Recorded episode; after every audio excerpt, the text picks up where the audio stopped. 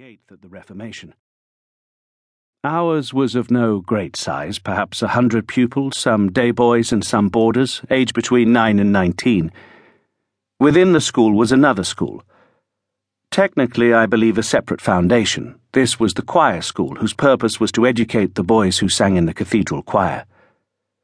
The choir school was very small, twelve or fifteen boys. It was ruled by the Master of Music, Dr. Atkinson, who was also the cathedral organist.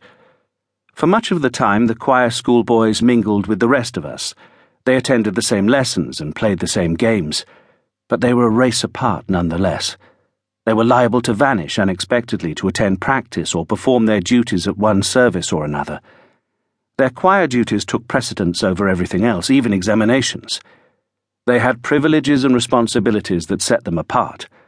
They rarely talked of these except among themselves, and then in terms that were largely incomprehensible to outsiders, which added to the air of mystery that attached to them.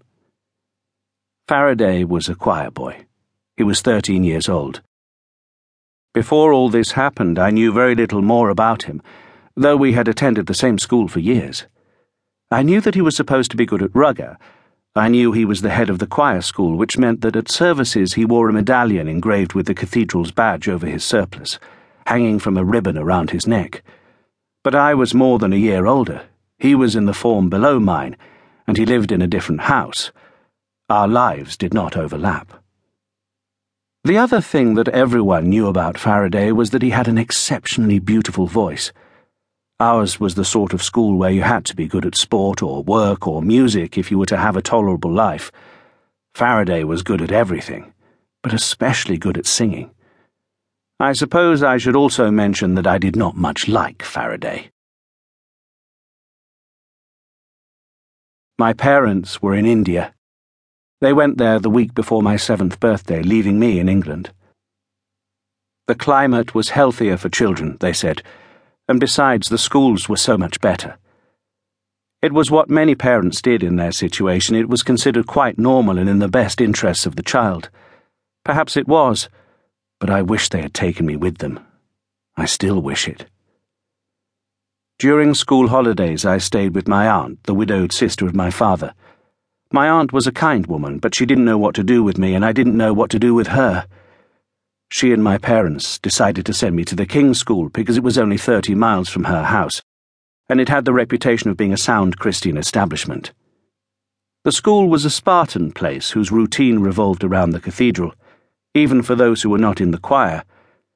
There was a good deal of bullying. Education of a sort was hammered into us. I made the best of it. What else was there to do? I received regular letters from Quetta or Srinagar or New Delhi, written in my mother's careful, upright hand. Every year or so, my parents would come home on leave.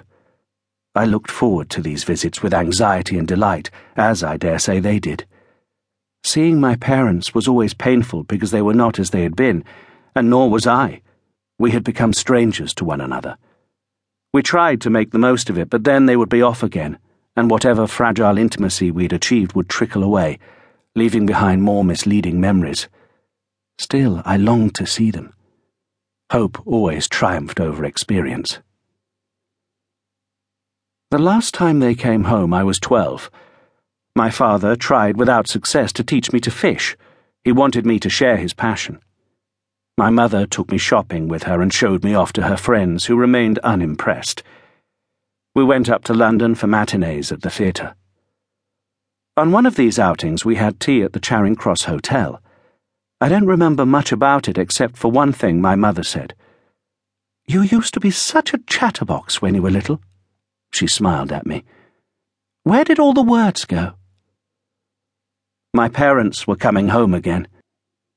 They would be here by mid December in plenty of time for Christmas. My mother wrote that my father was planning to buy a motor car. If he did, they would drive over at the end of term and collect me. The thought of my parents turning up at school in a motor car added a new element to my anticipation. At that time, cars were uncommon, especially in the fens. I imagined my parents driving up in an enormous gleaming equipage worthy of Mr. Toad in The Wind in the Willows, and sweeping me away before the whole school. Like a fool, I boasted to my friends of this triumph to come.